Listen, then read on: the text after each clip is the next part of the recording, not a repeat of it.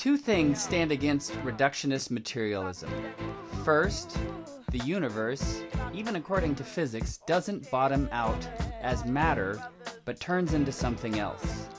Electron microscopes and cyclotrons discover no statutory source. Instead of bottoming, quarks and preons dissipate into energy, curvature, strings, quantum fields, whatever scientists choose to call it. Where physicists once thought to find bottom, there is none. Neither is there bottomlessness, just dissolution of form or transition to another mode of form. Post Newtonian physics, with its shape shifting quarks, is the physics of a mirage. Materialists know this, but they don't believe it. Second, consciousness that witnesses itself as consciousness does not fit in a unified field theory of physics. I'm not saying that physicists don't get out the shoehorn and make it fit. I'm saying they do. Hello and welcome. I'm Douglas Bowles, and this is 42 Minutes, a podcast about meaning from SyncBook Radio and distributed by thesyncbook.com. You can find our archives at 42minutes.com, and you can reach us by sending a message to mail at 42minutes.com. You can also follow our tweets at Sync42 and at SyncBook. It's December 17th, 2020, and today we are really trying to get to the bottom of it. And we'll do so with author and teacher Richard. You know what, Richard? Last time we had such a hard time with your name, and I don't know why, but is it Grossinger or Grossinger? Well, I usually say Grossinger, um, but I have a hard time with it too because I was raised under the name Richard Towers. That was my name until I was 12, which is a very long and impressionable period. It was my stepfather's name. He, he had changed it from Turetsky, thinking that he couldn't do business in New York under a Jewish name. So I was, during the formative period, I was Richard Towers. Then they switched my name to Richard Grossinger and said, no, this other guy's your father.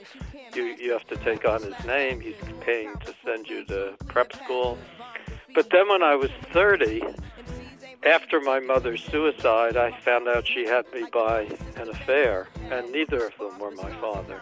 So it's not my blood name, it's not the name I was raised under, and it's, a, it's associated with a resort hotel that I certainly spent time at, but um, don't identify with.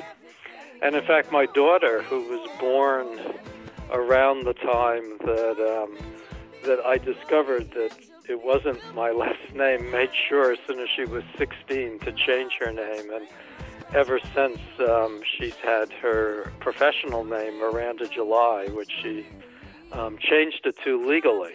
And I never think of her as the Miranda Grossinger that I raised.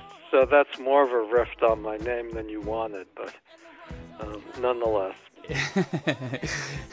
Richard is the founding publisher of North Atlantic Books. He has a PhD in anthropology from the University of Michigan.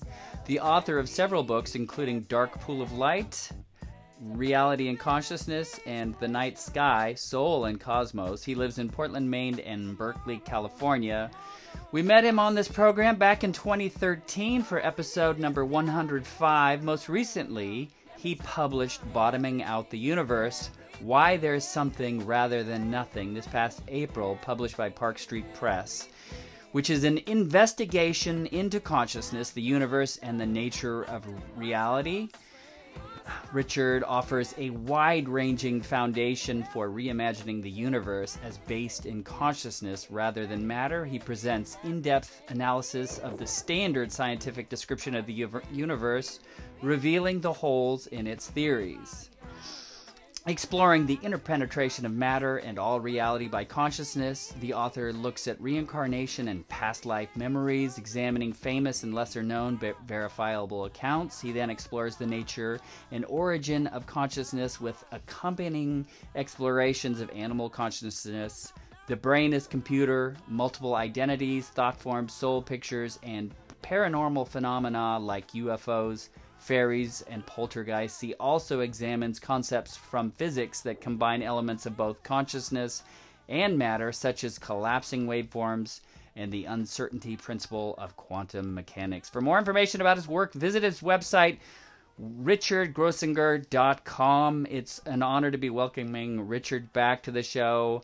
How are you doing today? And are you up north where there's a blizzard? Is this true? Yeah, yeah. Um, and I no longer live in Berkeley. and, um, I'm the, the places I'm splitting time between are Portland, Maine, and where I am today, Bar Harbor, Maine, where it looks as though I mean it's a very pretty snowstorm, and I guess we're not going to get two feet the way some parts of New England did. Um, I'm also no longer connected to North Atlantic Books, having been kicked out in a bout of identity politics. But I am um, the um, curator and publisher of an imprint under Inner Traditions um, called um, Sacred Planet Books. And that's where I've continued my publishing of other people's books, which is a large part of my work, discovering authors and helping to get their work out. Um, and uh, my original connection to Inner Traditions was through this book, Bottoming Out the Universe. They subsequently, when I became, in essence, a free agent, hired me to bring the um, publishing I was doing to them. Um, so Park Street Press is itself part of Inner Traditions, which you've probably dealt with other Inner Traditions authors. Yes. so when when did all this transpire? Is it relatively recently that? Yes, yes, all within 2020, the uh, the year of the plague, right? the year the year of uh, when the universe passed through a strange portal and everything changed. So, yeah, um, it, it's it's fairly relatively recent, although it seems like about 10 years ago by now. Yeah. Well, so then uh, have you heard of this this echo of the 2012 thing where on December 20 uh, yeah, December 21st of this year, Saturn and Jupiter conjunct? Well, I know that that's happening. I didn't know that it was a particular 2012 echo, but I, I certainly um, certainly accept that. Um, the the portals that we're going through, since since they're occurring in in a system that's outside our everyday comprehension. I can't. We don't really know what all of them are, but certainly in every way, this seems like a big one. Um, it cast a really big shadow before it came, when you couldn't see anything. And and in that, I'm really quoting from like psychic and astrological friends who, for years, were saying there's something there. I just can't see what it is which is very different than before 2012 when people said, "Oh yeah, everything's aligned this way," but in fact, nobody had the kind of premonition that they did like back in 2018 and 2019 that something was coming. So this does seem like the real thing. Yeah, they couldn't see beyond 2020, is what you're saying? Well, they couldn't see what was there. Um, uh, the, it's like everything seemed to be getting hollower and hollower because something was occupying it that, w- that was invisible, and the there were all these things, all these kind of mostly terrible events were happening in the international arena, but they were they were they there was another shadow or force, and then I, I can't say that that was like COVID but COVID became a, a sort of more palpable um, materialization of it, um, and, and it really it really put us in the middle of it, put us in the middle of the transformation. Well, let's look back a little bit. So, uh, you know, I haven't spoken to you for seven years. Um, but oftentimes around this time, people kind of do a year in review, look back mm-hmm. thing. And I'm just wondering, like, we're also having the ending of like a political cycle happen too. What has the last four years been like for you or for you? Ah, that's a that's that's a really big question. As, as this interview takes a direction that wasn't necessarily um, itself foreshadowed by you know all the promotional stuff and and the quote that you read. I like that quote you read from the book um, because that that does really the the whole thing I kind of liked arriving at that line. Uh, it's not that they don't get the shoehorn out; they do. I mean, that's that is what physics does with consciousness. But my my journey has always been, in some ways, um, wound in mysterious ways into the immense degree of trauma in the family I come from, and it's like a supernatural trauma. Uh, my mother, brother, and sister all committed suicide um, and um, not not when I was a child, but in subsequent years. But I grew up among people who were in some way um, planning their suicides, although it wasn't called that, of course, when we were all much younger.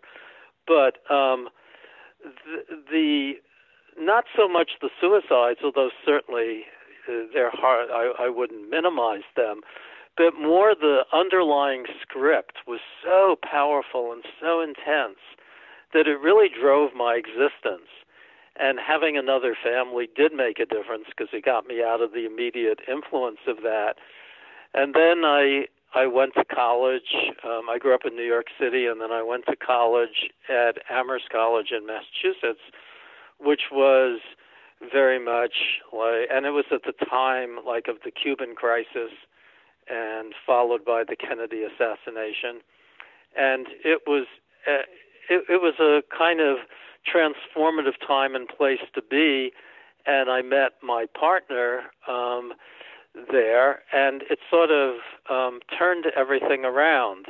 Um, she and I kind of threw in together, and then I went off on a path that included getting a PhD in anthropology at the University of Michigan. I studied fishermen in Maine not what I wanted to study. I wanted to study shamans um, anywhere, but most likely on the Hopi reservation. But it didn't work out, and I ended up by a series of flukes studying fishermen in Maine. And then I taught college for seven years in Maine and Vermont, and then moved to Berkeley, where um, I developed the um, the small press, small indie literary press that we had started. I developed it into a really significant size press to the point where um, at its height we were doing almost a 100 new titles a year. And that's how I supported myself instead of going back to college teaching. And at the same time, I, I did what practices I could. I, I studied dreams. I did a lot of Tai Chi and Taoist martial arts. I trained in cranial sacral therapy. And then after 2000, I began to study psychic stuff. Um, I began a direct psychic training, and all through this time, the kind of the the original set out, which, out of which I came in childhood was like hanging over my head, and I would I would be fine basically, but I would have these incredibly surreal panic attacks, which were like whole lesions in the universe itself, and I lived in dread of them, um, and and it really influenced how much I was willing to chance. I never wanted to like get caught somewhere because they were sort of spontaneous. Um, and then in 2018, through a series of events, I kind of went through the the black hole um, that that contained them, and it was partly because I I um, one of my authors who was a necromancer and raised spirits, and I don't want to go into the experience, but um, that's a whole other story. But the experience completely changed everything. It changed it changed my phenomenology, which is really where you get changed. Um, you don't necessarily get changed through your ideas, but if your perception changes from breath to breath, you have to respond to it. And it created a journey which I finally counted out as being 850 days before it was over that was became an acute depression and actually wrote much of bottoming out in that state um, I trans- kind of transcended it to write that book um, and I also, in some ways, lived through internally each of the suicides of my family members. I mean, profoundly lived through them. And I was able, in the case of my brother and sister, I knew the script because I talked to them up to the last day of their lives um, as I tried to help them.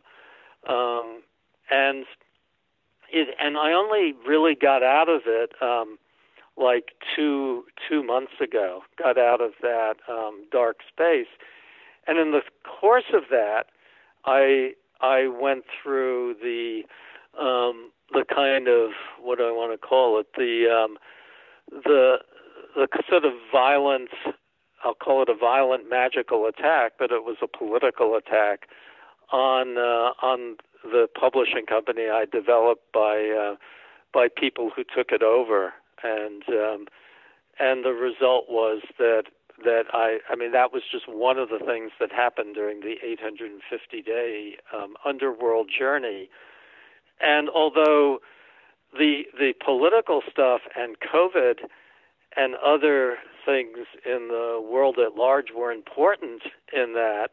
Um, for me, because I mean, we tend to work from our own um, our own inner universe out, as uh, you know, we we we we have um, we have to start from where we are and work out from that. So that that's always been been uh, of inter uh, a kind of interface, and some other kind of conventionally negative things happen that I I don't want to talk about because I don't want to have to give give other people secrets on on something public. But cumulatively, it was like a, a complete turnover of everything. And now now I'm kind of you know just trying to um, figure I, I guess not figure it out because we don't figure it out, but I'm I'm just um, I just find it really interesting to be in a different place, totally, like not just um, not just a different um, set of things, but actually operating out of a different center. Um, and the center has much more to do with uncovering how I ended up in that family to begin with, with all the twists of fathers and uh, and people um, people kind of um, losing the ability to stay in their body or the w- the will to stay in their bodies. So anyway, that's that's more or less what I would emphasize from the last four years. Well, so I usually ask writers about their practice, their writing practice, and you know how that also is integrated into their just their their being practice. Um, but it sounds like maybe you're like uh, this this question becomes more difficult because the way you wrote books previously versus the way you wrote this book, Bottoming Out the Universe, and then where you're at today might all be completely different s- spaces. Well, not entirely. I I have uh, I think of my work as as kind of centered around two different poles, and one of them is very kind of personal, and the other one is very objective. And the objective one uh, bottoming out the universe is is really my most concise book in the objective one, and my I think of my four topics as being medicine and healing one, astronomy cosmology two, and um, embryology how we get a body the formation of bodies and embryos the joining of spirits and bodies and biology that's three. And four is consciousness which was dark pool of light and and then a lot this book too bottoming out the universe. So those are those four. And then i have a bunch uh, probably more book more of my books than of anything else are made up of um, of mixtures uh, liter essentially literary journeys into multiple phases and places the most um, recent ones being from the from maybe 2003 till 2012 being on the integration of nature, um, the Bardo of Waking Life, and then my 2012 book, which I call 2013. Um, I think I call it 2013 Raising the Earth to the Next Vibration. I think that's what I called it. But um, I do have what I what I consider sort of the other core of my work. If if the four topics are the objective pole and the and these various um, kind of literary prose books um, are the middle, then the other side is my tr- memoir trilogy, which I've worked on my whole life. Um, and one, only one of the volumes is really published, um, and that's um, that's New Moon, which is um, the story of growing up through the end of senior year, uh, the beginning of senior year of college, and it's written out of my high school and college writing. It, it's a rewrite of of the earliest writing I did.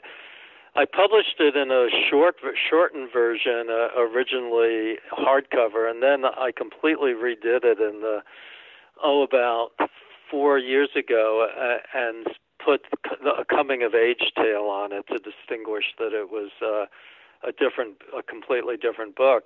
And since then, I've been working on the other two. Um, and so, yes, I have been working really hard on that. And I, I tell people I would share the uh, files of any of those if they write me, because I'm not sure how and when I'll bring them out. So if people are interested, recently I finished um, a draft of the most challenging one, which is the one about um, relationships and spiritual quest, and it's called Episodes in Disguise of a Marriage.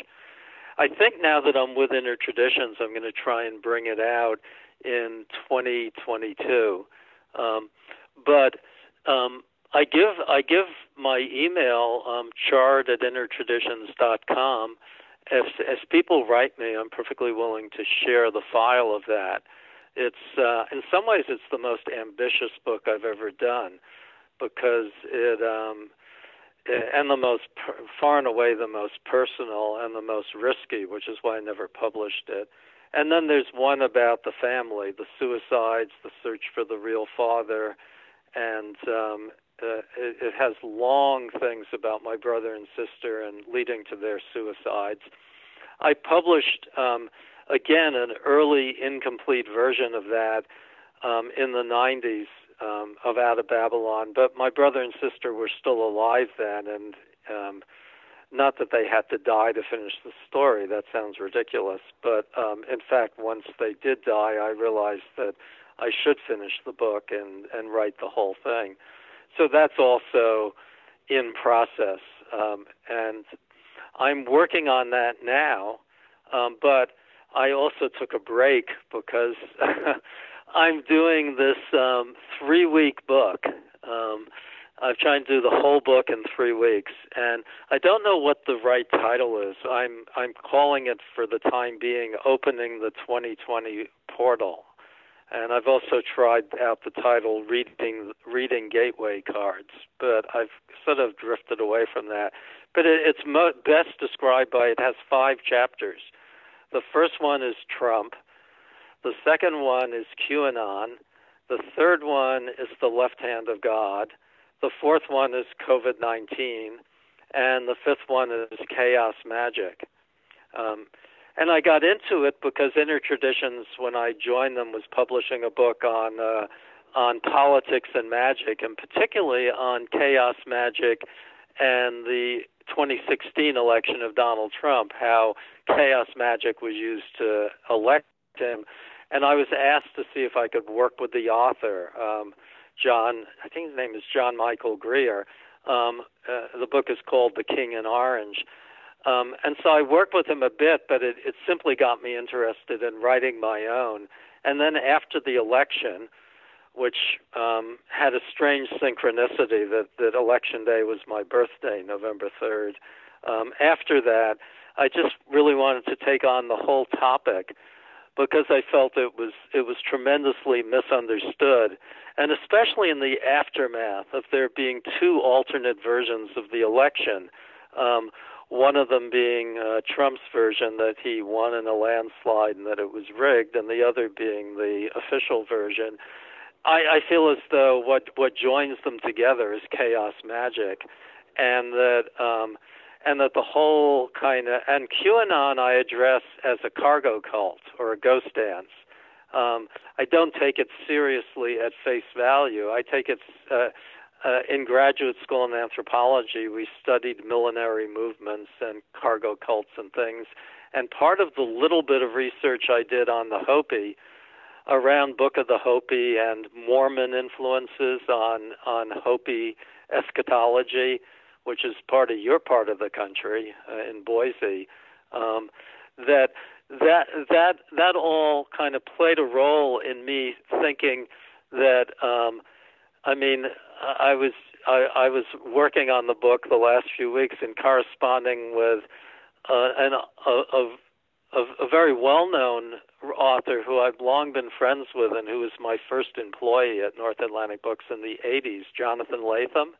Um, oh wow! Who uh, who um, just has a new novel out called The Arrest, and it's set in this part of Maine where he lives part of the time. But we were we were talking about it, and he said you're brave. I can't even use the word QAnon without it giving me the creeps.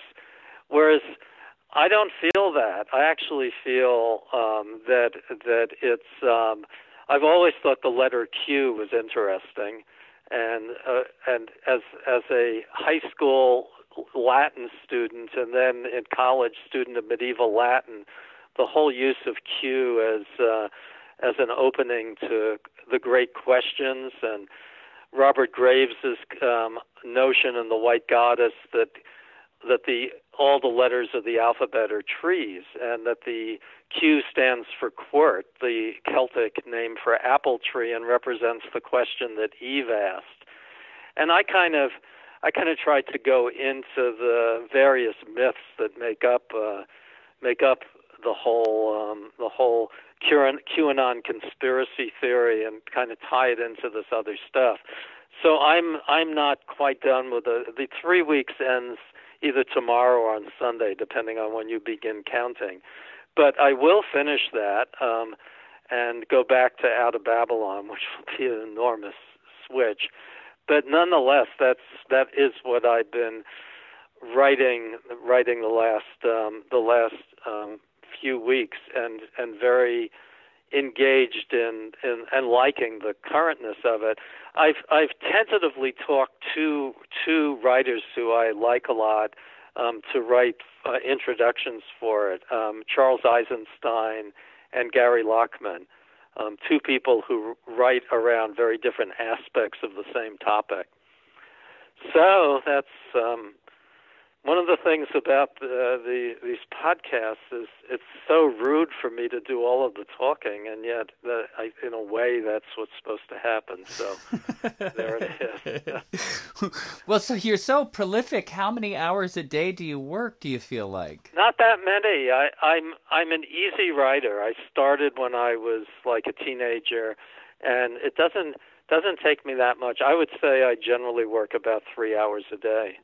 Um, and but I do work the three hours um, because, and I try and make them the first three hours in the day when everything's clear, and and then I try not to work for the rest of the day, um, and I try not to write at all. Um, so that I get out of that space. Well, I want to talk about your book, but I, I keep being drawn to, you know, this moment that we just went through. Um, but part of it, like what I what I said to you in an email, is I've been addicted to reality for the. No, I think it was somebody else. I'm sorry, but I feel like there was something egoic about Trump that really focused our attention on, like the surface of material existence. Um, yeah, I agree, and. Um, the psychic with whom I've done the most studying, John Friedlander, and God, I'm mentioning one book after another. I, I've spent um, a lot of time the last six or seven years creating a new book out of his classes, which I think is about the best occult book I've ever seen. I've, that's why I went into the classes uh, to really try and get the gist out of them. And I just finished putting that together like la- last week. It'll come out from Inner Traditions in. Uh, in the very beginning of 2022.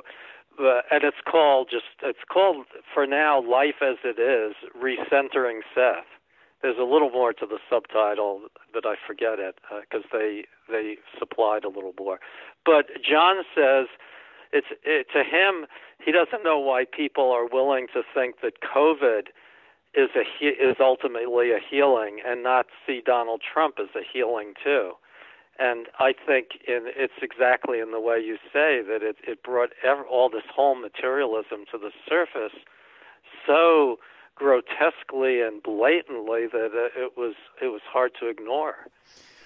Well, you said you don't like you know to work for the rest of the day, and then I feel like part of what I've been doing, participating in just American civics, is is working because you know there's mm-hmm. just looking at different news stories and trying to figure out exactly what's happening right now. Like it felt like there was a low. it was just important to be informed about what was currently on fire. Uh, but nonetheless, um, so and you're in Boise, which is you know I've never, except for the years when I was a graduate student in Michigan, I've never lived off the coasts. And Boise is itself such a kind of you know, I mean, it's in Idaho, which is certainly deep in in, in Trump country. Um, I imagine Boise is somewhat of a little island there, but nonetheless, um, it used to be. Uh, I one of our recent claims to fame is the this character Ammon Bundy uh, is in somewhere in our environs, and so uh-huh. he pops up at these various protests. Uh, mm-hmm. You know, it seems like everyone's protesting masks in you know here oh, right, yeah. because it's an infringement on our civil liberties but i want to share a synchronicity real fast and then we'll talk about your book so um, last week i spoke with a physicist and he wrote a book about the you know the acausal quantum or the acausal nature of our quantum reality you know so he was looking at at synchronicity, but from a from a physicist's point of view. Mm-hmm. And my question to him was, do you think science will ever so his book the back the backbone of his book was light that was the you know that was the substance mm-hmm. that uh, threaded through his his work on synchronicity and i i wondered to him whether or not science could ever write a book where consciousness was the backbone to the study. and then I read your book. How would how would you answer that question? Um, well, I felt in in writing bottoming out. I, I wrote it in pieces. I, I didn't think of it as a book initially. I thought of it as separate little pieces that ultimately I wove together into a book. And and so some of the angles into it were from the standpoint that the universe begins as consciousness um, and then matter forms secondarily. Um, but that's been said before, and, and I wanted to avoid the cliches around that. Um, on the other hand, you have the scientific view, which completely uh, denies that and says that we're the result of arbitrary events um, intersecting, and then in fact we're not even really alive. We're just um, we just have a hallucination of being alive, and I go into that in enormous depth because the only way to get out of it is to go into it. I mean, there, that's that's how you get out of it is by going through it. But I think that the bigger question is if the universe is consciousness, primarily, what's all this doing here? And that's that's really the central um, the central the most central theme of my book. I go on all sorts of journeys through issues about past lives. I I do much more writing on particular like um, past life histories, the kind of famous American ones. The the kid in uh, um, the kid in Oklahoma and Muskogee. Um, what was his name? It eludes me at the moment, but um, who the uh, Ryan Ryan Hammons.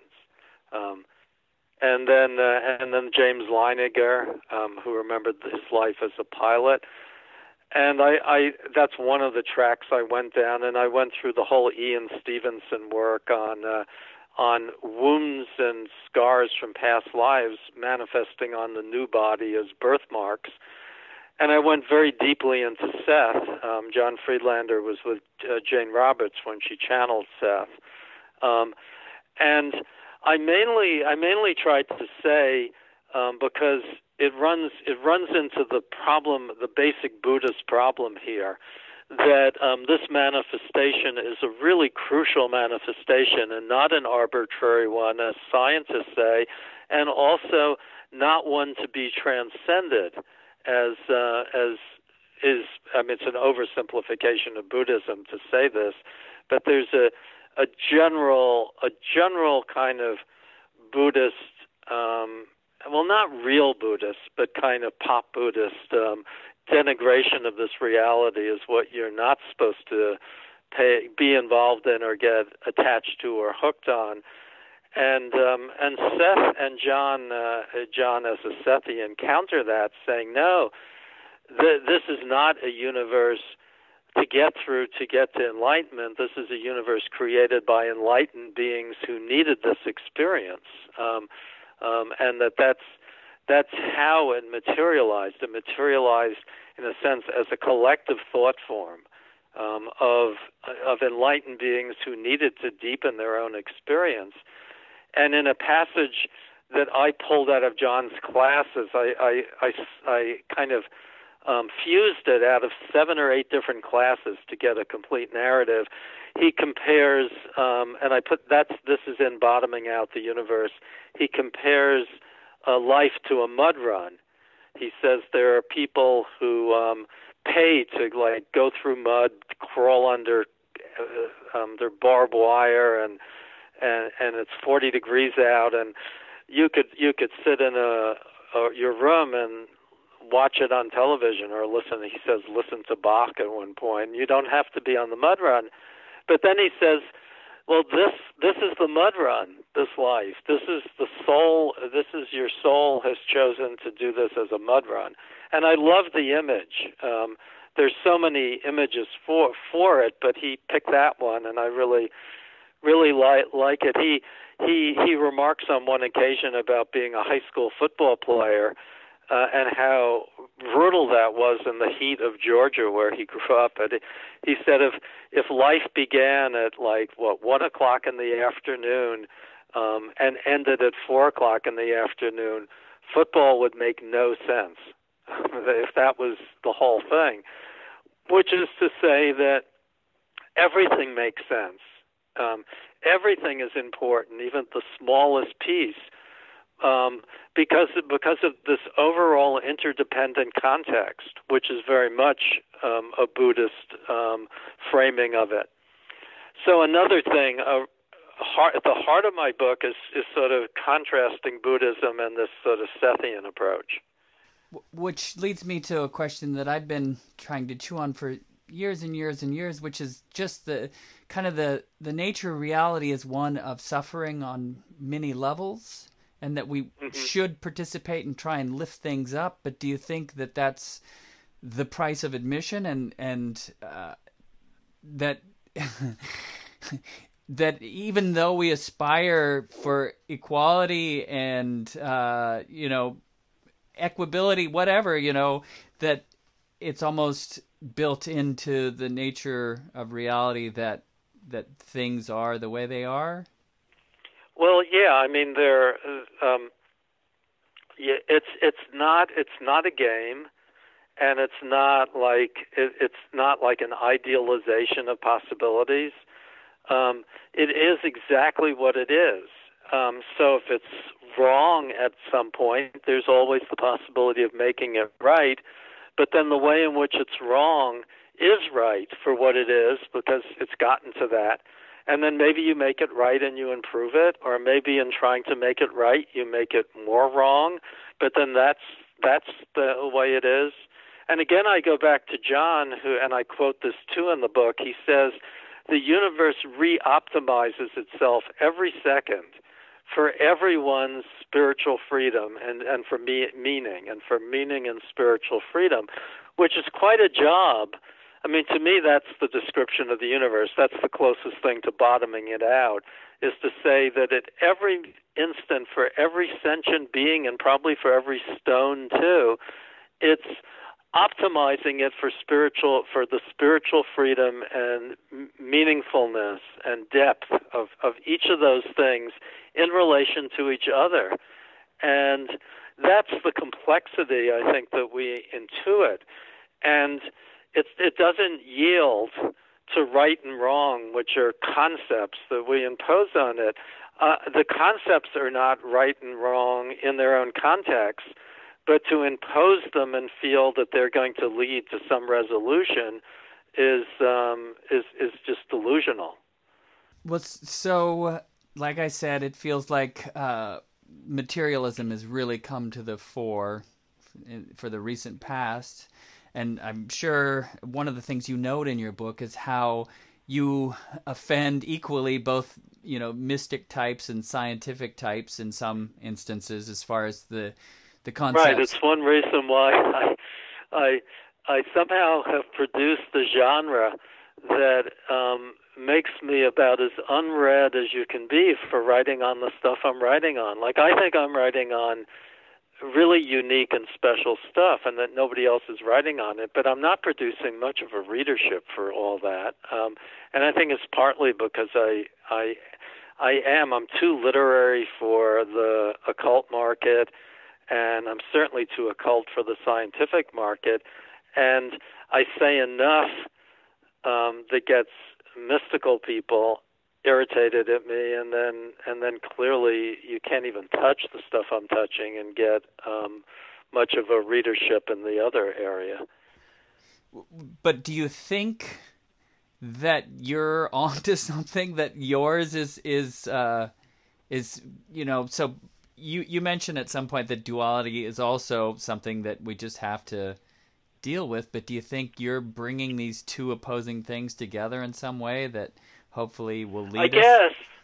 I guess again, one never knows like like why they're why they have a particular penchant to do what they're doing, and I often I often feel that that going back to what I said earlier that what what has driven me um, was the necessity of surviving in a family that was um, that was out to destroy you. Um, not that the people were out to destroy you, but that there was a destructive force at work.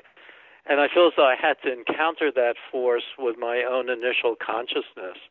And in doing that, I um, I kind of got into the, these topics in a different in a different way.